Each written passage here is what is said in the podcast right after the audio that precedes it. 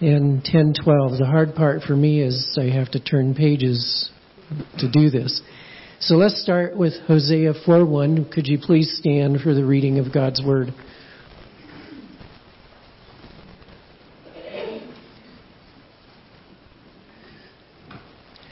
Hear the word of the Lord, you Israelites, because the Lord has a charge to bring against you who live in the land. There is no faithfulness, no love, no acknowledgement of God in the land.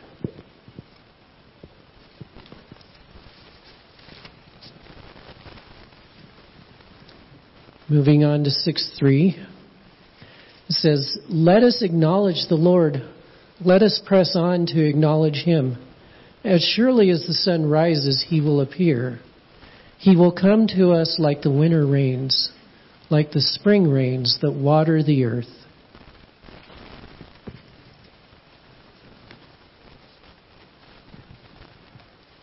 And now, chapter 10, verse 12. Sow for yourselves righteousness, reap the fruit of unfailing love, and break up your unplowed ground. For it is time to seek the Lord until he comes and showers righteousness on you. The word of the Lord. Hmm.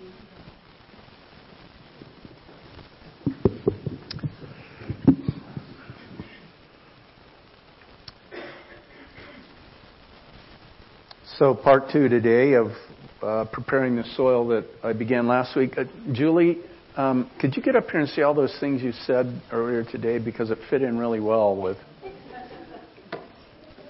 Really had a lot to do with um, the preparation of our own hearts for the work of God in our lives. Uh, and we, God needs to remember the, the the parable of the sower and the seed that Jesus told, and there was certain ground certain soil where that seed landed and was able to take root and grow and produce the harvest of righteousness. Remember that? Well, seed doesn't do that on fallow ground. It does it on good prepared soil. And that's what Hosea is making reference to here in these verses that Dean read for us this, this morning. Um, and we talked about last week things that harden the soil. All right? Um, things that make it difficult for the seed to land on and take root and grow and produce the way God intended. We said, first of all, there's no truth. And these are things directly from the scripture that, that Hosea makes reference to. There's no truth. And we said one of the that word um, uh, in the Greek and in, other, in some other uh, versions of the of the scriptures says there is no faithfulness. Um, mean that word means truth or reliability. God sees no saw no truth or reliability in His people. He could not count on them to be faithful followers. We said there is no love. Um, and we see that in the world we live in. We, we use that word a lot. Um, you know, there are foods we love. I love coming to church, and those are good things, but what we're talking about here is something that goes way deeper than that. Um, we're talking about something that's genuine and intimate, and in this case it talked about there is no intimate relationship with the God of Israel at this point. People are not there. There's no love. And we see that then in the way we treat one another, don't we? Where there's no love for God, then there's, God intends there to be love this way and love this way. It's a, it's a vertical and horizontal relationship. And if we have this love right, then probably this love is going to be right as well. Amen? He said there's no knowledge of God. And, and in some cases that has to do with the fact that we just don't want any. We want to pretend that He's not out there. Because we don't like what God might say we need to do to adjust to Him. Because that's what He requires. If we're going to have a relationship with God, we have to adjust to Him, not Him to us. Right? I mean, He tells us here, here, Here's the way you're supposed to live. It's all through the scripture. So there's no knowledge of God. And by the way, uh, we were at Celebrate Recovery Leadership meeting last night and we were talking about God loving us. And there were some testimonies about God, people realizing how much God, this, I don't know why this came to my mind right now. And I was thinking, I didn't say anything last night, but I was thinking, I always lean on that. Here, let me lean on your side for a change. I was thinking about that. Because the Bible tells us, Jesus loves me, this I know, for the Bible tells me so. So uh, God, in our minds, kind of has this obligation to love us, right? Here's a realization I had to come to. God likes me. Now, He doesn't like all the things I do. He doesn't love all the things I do. But God likes me. It took me a long time to understand that. I thought God's got has an obligation to love me. The Bible tells me that, but I, God, God likes you. Do you get that? God likes you. Man, that made a huge difference in my life. Well, okay, back to um, things. We talked about things that harden the soil. Um, what do we do to prepare the soil? And we're talking about the condition of our own hearts and lives. All right?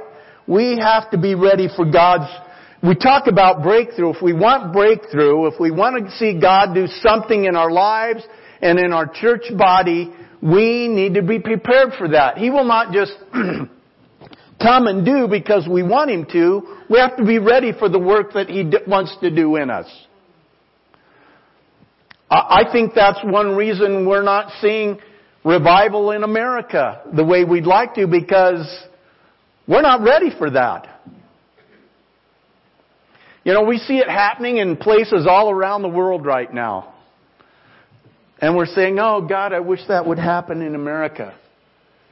But we're hard soil. We're fallow ground and something has to happen to stir that up. And I think God's been trying. I think God's been trying. Go back to September 11th. Hello! Wake up! And you know, we've seen um, increased natural disaster activity, let's call it, things like that. Wake up.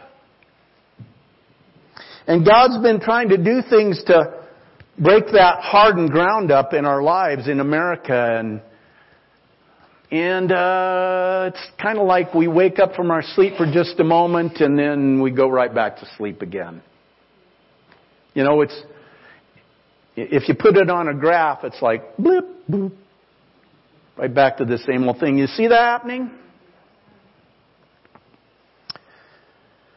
You know what uh, causes me concern sometimes is if this isn't working, if these things have not worked, what will God have to do?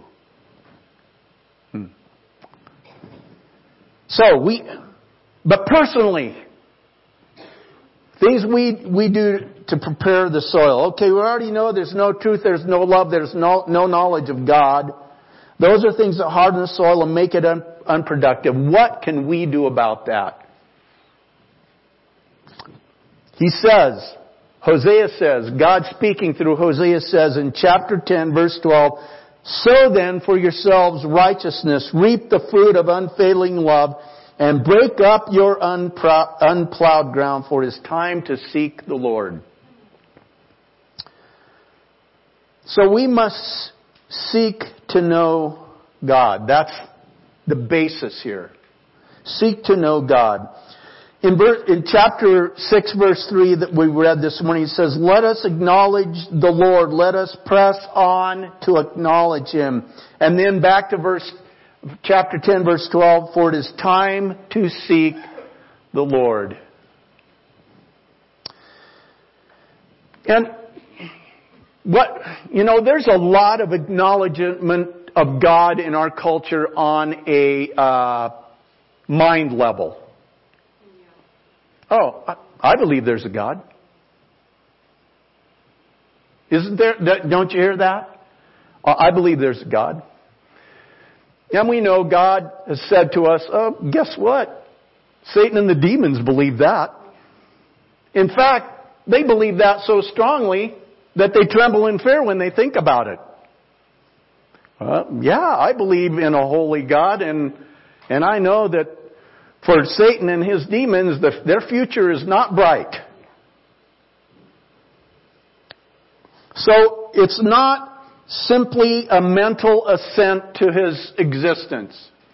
Yes, I believe there is a God or I believe in God. Isaiah 55 verses 6 and 7. Seek the Lord while he may be found. Call on him while he is near. Let the wicked forsake their ways, and the unrighteous their thoughts. Let them turn to the Lord, and he will have mercy on them and to our God, for he will freely pardon. That's what it means to seek God. Uh, it's more than this mental assent. It's seeking Him. It's seeking to know Him. Who is God? What's He about? What's He expect of me? What's His nature and character like? Ephesians 1 7, 117, Paul writes, I keep asking that the the God of our Lord Jesus Christ, the glorious Father, may give you the spirit of wisdom and revelation so that you may know Him better. Know Him.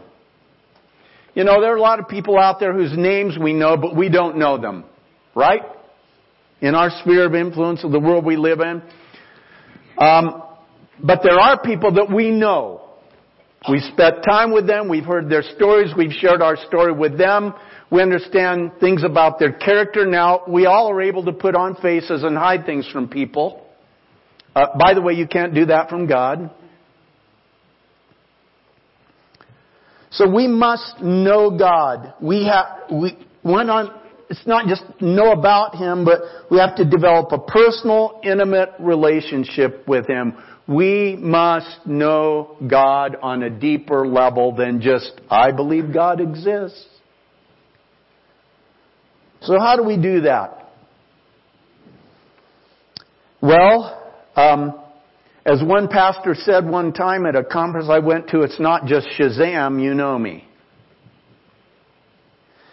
It takes discipline.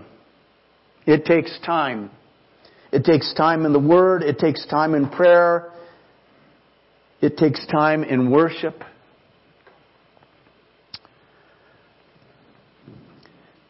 It's about knowing God is also connected with acknowledging God. That's where it begins. You have to acknowledge God in the first place, right?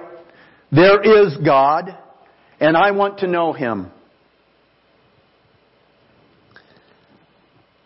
And to acknowledge even acknowledge God in the world we live in, especially in our culture, is it's not appreciated or encouraged. In fact, sometimes it's discouraged.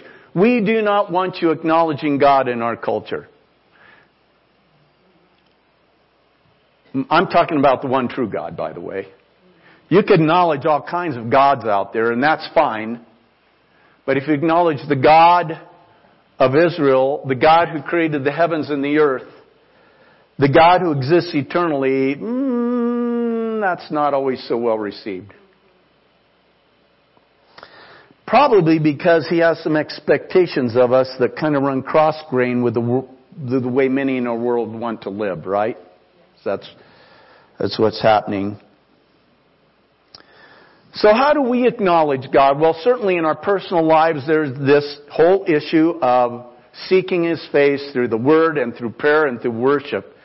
But how do we acknowledge Him in the world where we live?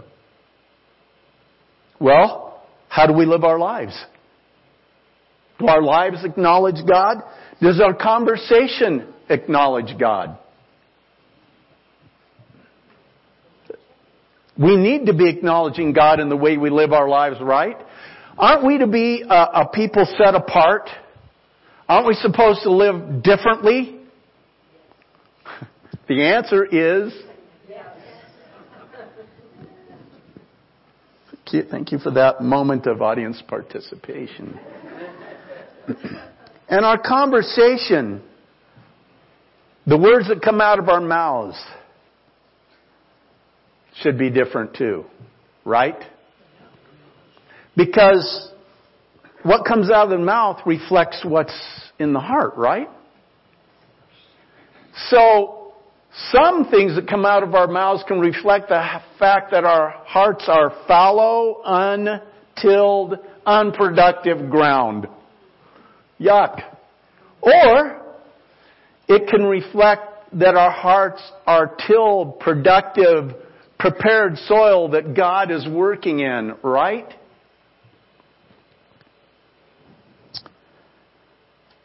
So we have to, we have to acknowledge, we have to acknowledge God. We have to be people who seek righteousness. Hmm. That's kind of an interesting word, don't you know? Um, righteousness. What's that mean? Well, it has a lot to do with being right with God has a lot to do with living the kind of lives that God has called us to live. And He, he has said, be holy because I am holy. Pretty high standard.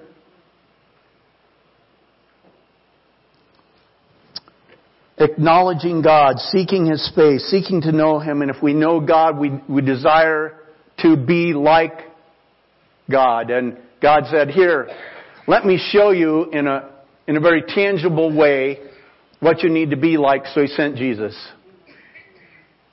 God in the flesh. And basically, he said, if you want to be like me, be like Jesus, right? Yeah.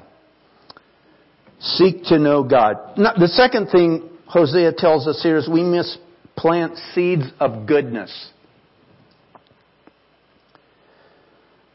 Um, in verse 10, uh, chapter 10, verse 12, sow for yourselves righteousness. And so this, this verse begins with the act of sowing. And sowing as we understand it, as we probably know, is to plant or put something into the soil. That's S-O-W sowing, not S-E-W stitching sewing, okay? Or it can be said this way. That sowing is to do something that will eventually bring a particular result.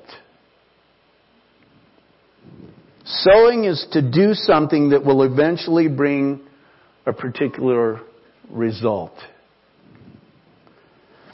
The, the New International Version says, sow for yourself. In other words, no one can do it for you.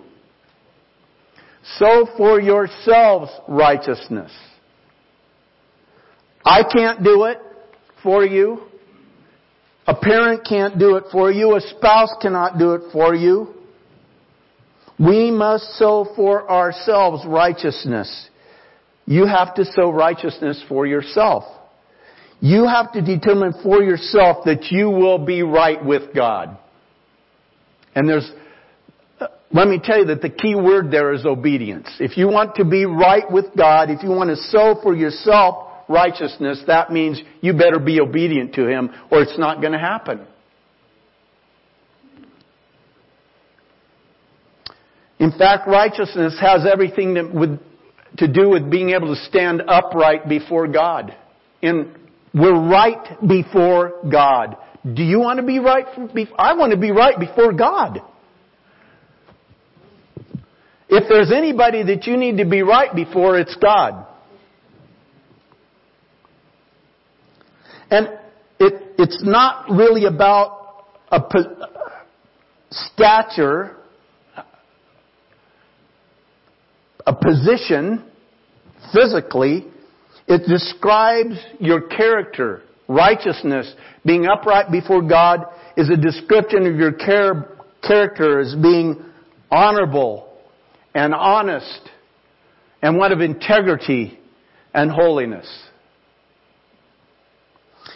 Scripture tells us very plainly that our, by the way, our own righteousness is as what? Rag. Filthy rag. The best we can do in and of ourselves, our goodness, God looks at that and says, yuck.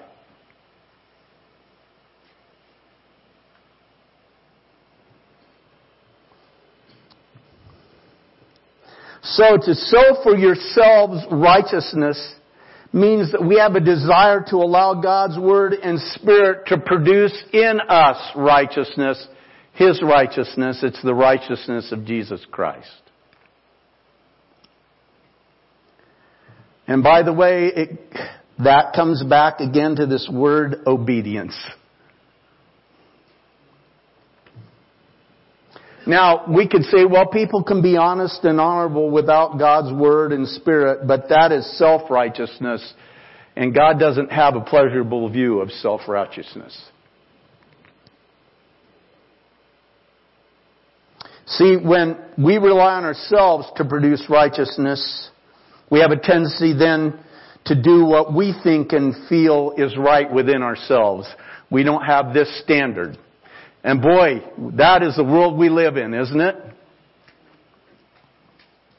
We make our own calls. I mean, well, what's right for you is not right for me, and what's right for them. And there's no standard anymore. In fact, we've kind of tossed the idea of absolute truth or absolute standards out the window in many ways. So we kind of make our own decisions about what's right and what's wrong. And uh, honestly, I have you know, I've read this book from cover to cover more than once, and I have not seen any place in there where God gives us permission to do that.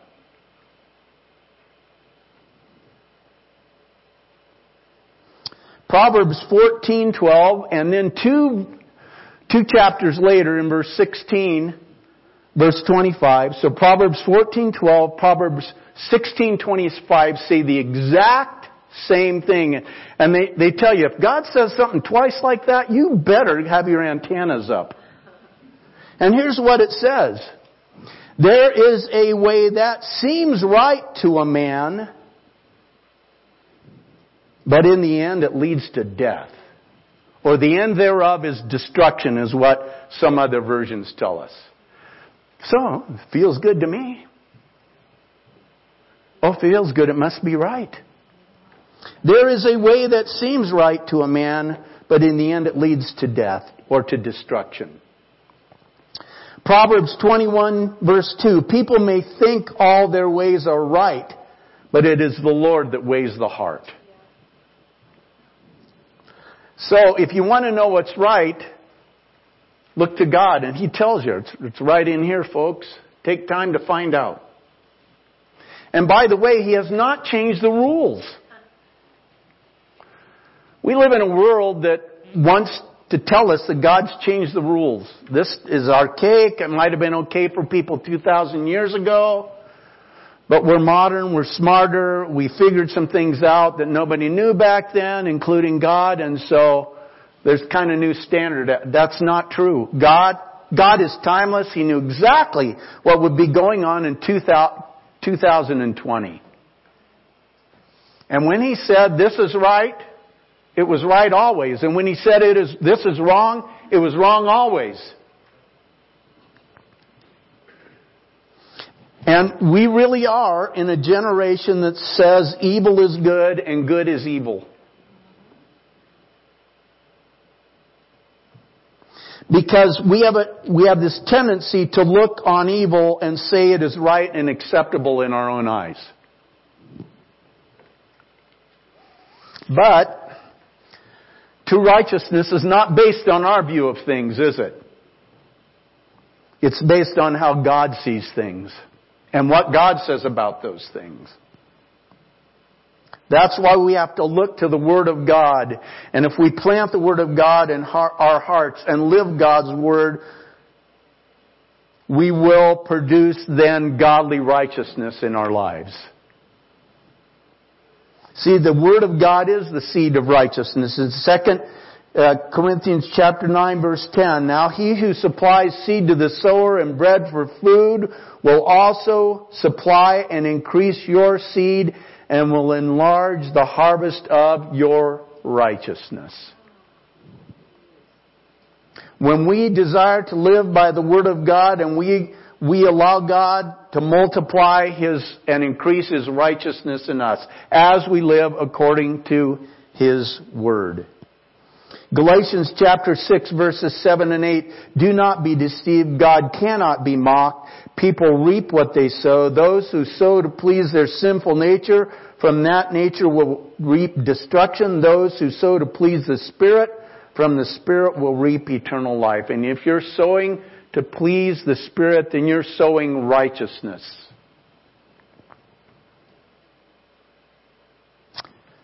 And then Hosea tells us, here's, here's the third thing you need to do. So that the soil is receptive to the work of God, we must break up ground that is hard and unproductive. Fallow ground is ground that has been un- left untilled and become hard.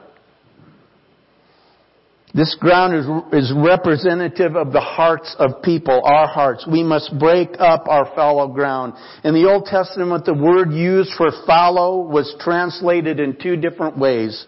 The first was virgin or new soil. This other, the other was soil that had been left untended for a while. That's like soil that was farmed at one time, but nobody's paid attention to that ground for years and years. Uh, uh, have I told you um, a long, long time ago? Um, I operated one of those fat, tired machines that puts uh, fertilizer on soil. Okay? Now, most of the time I worked in ground that had been, you know, okay, last year we planted it, this year we're going to plant again. We need you to put some dry material on to enrich the soil so we can go grow the crop. That's the ground I usually worked on. But I remember going into a field one time that had but not been worked in years. It was hard as a rock. I'm, I'm not, I'm not kidding. And you know, what I had to do was, this was the challenge, you know, the, the machine spread fertilizer so far, so you know, had to know how, how far I drive this way, then I move over so far and drive the other way. But if, when, when ground's hard, when it's fallow, you cannot see your tracks. It's like driving across concrete. You know what I had to do? I'd, it's the only time I ever had to do. I had to put a drag behind my machine. That's when I took a cable and hooked up a big chunk of iron that would was heavy enough and had enough pokey things on it to disturb the soil so I could tell where in the world I had been the first time I drove through. Some hearts are like that.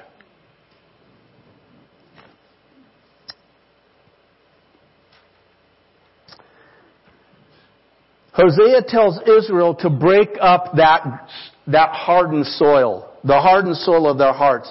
Fallow ground is ground that hasn't been tilled, plowed, disc, cultivated, whatever, for quite some time. It's ground that is hard, it's stubborn, it's resistant to seed. It does very little good to sow seed on fallow ground. It is hard and compact and does not want to accept the seed. And folks, there are some things that need to take root in our lives. And if the soil isn't right, it will not take root. The things that produce in us a harvest of righteousness. We can talk about those things as being the fruit of the Spirit. Love, joy, peace, patience, kindness, goodness, faithfulness, gentleness, self-control. Those are the kind of things that God wants to take root in our lives. But the soil has to be prepared so that it can take root.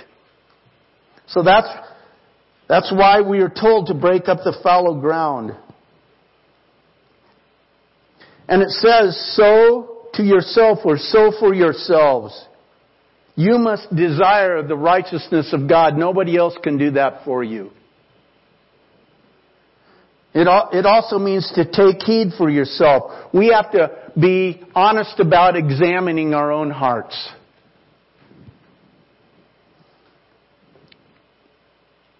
And if we're willing to do that, and willing for God to do that work and break up that fallow ground, and we have, an, we have to invest in that, don't we?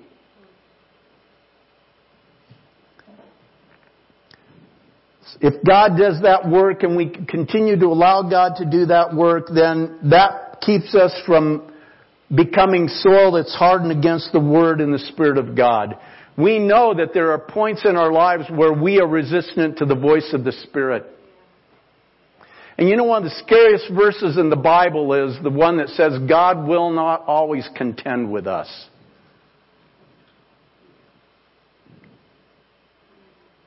And I wonder it doesn't mention it there, but I wonder if sometimes the ground gets so hard that God says, okay, I'm going to go somewhere else where the soul will respond.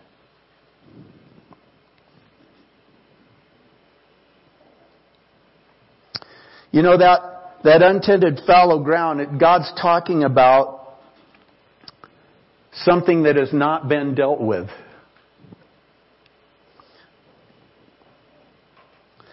We can allow things in our hearts, in our lives that we fail to deal with. Those are things that harden the soul. We've talked about some of those things already.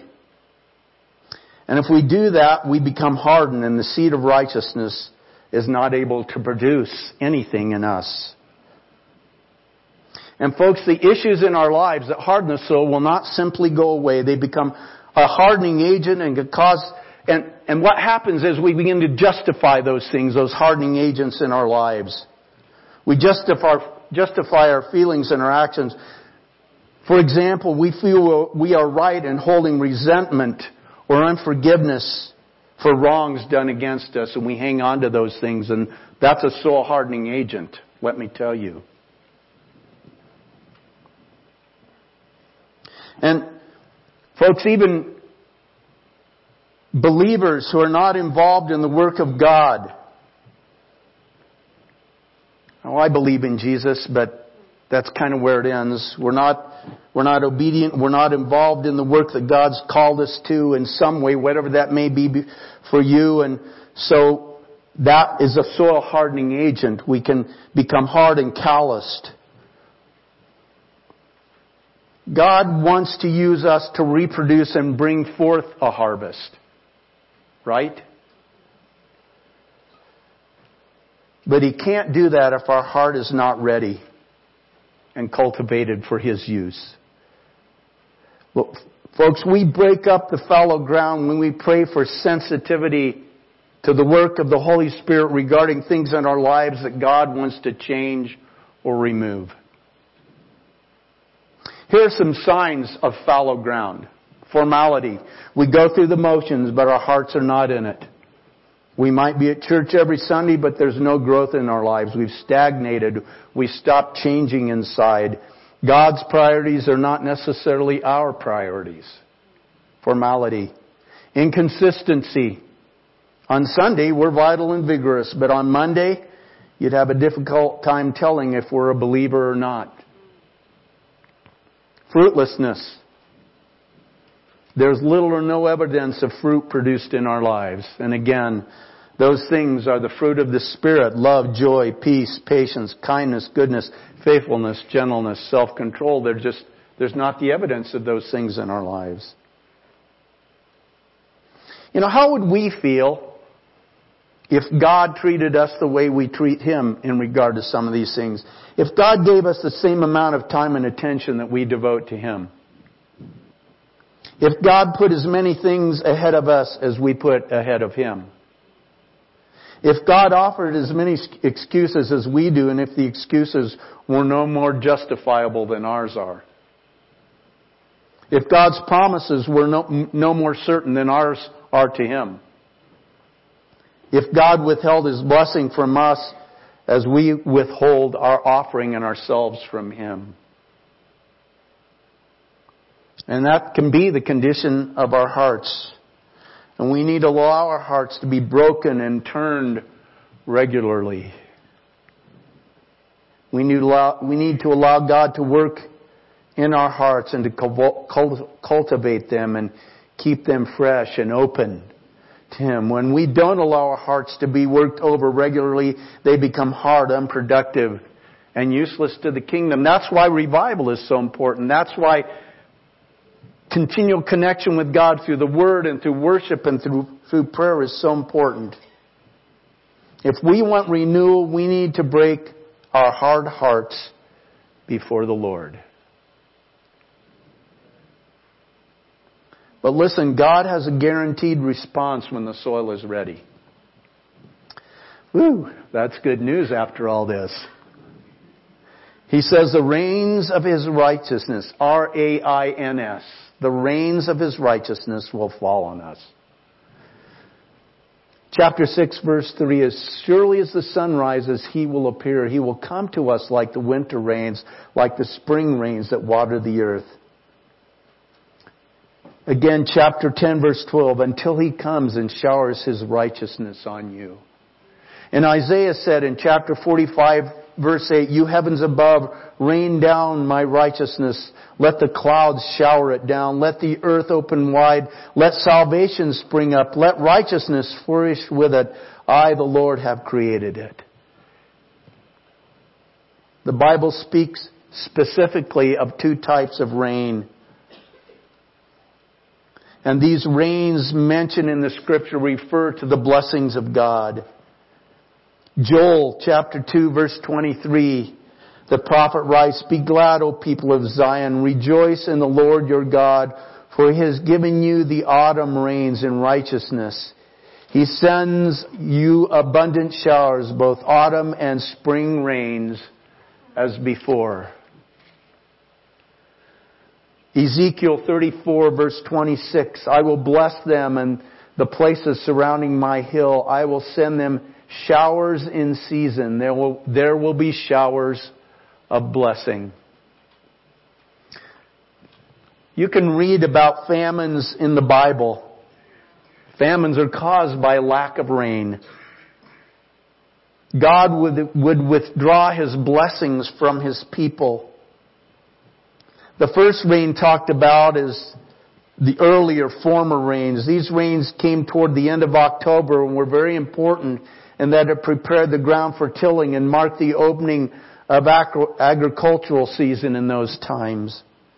The other rains were known as the latter rains. They were even more important because they marked the beginning of the harvest and usually came in March or April. It also marked the beginning of a long hot summer when the ground would dry up and the earth would crack. All of these rains had to happen prior to a season First the early rains so that they could prepare to plant and the latter rains so they could prepare to harvest. If the rain didn't come, then the land wouldn't be fit for either. And that's the whole point of Hosea's lesson to God's people. If we will break the ground and sow the seed, God will draw near and water the crop. He will refresh the earth and a bountiful harvest will result. God guarantees it. I can't make rain, but I can prepare the soil. And I can help sow seed. And I can trust God to send His rain. God is great. God always keeps His promises. And if we will do the things that break our hard hearts or allow Him to, and if we will sow righteousness, He promises to pour out His rain of revival and love upon us.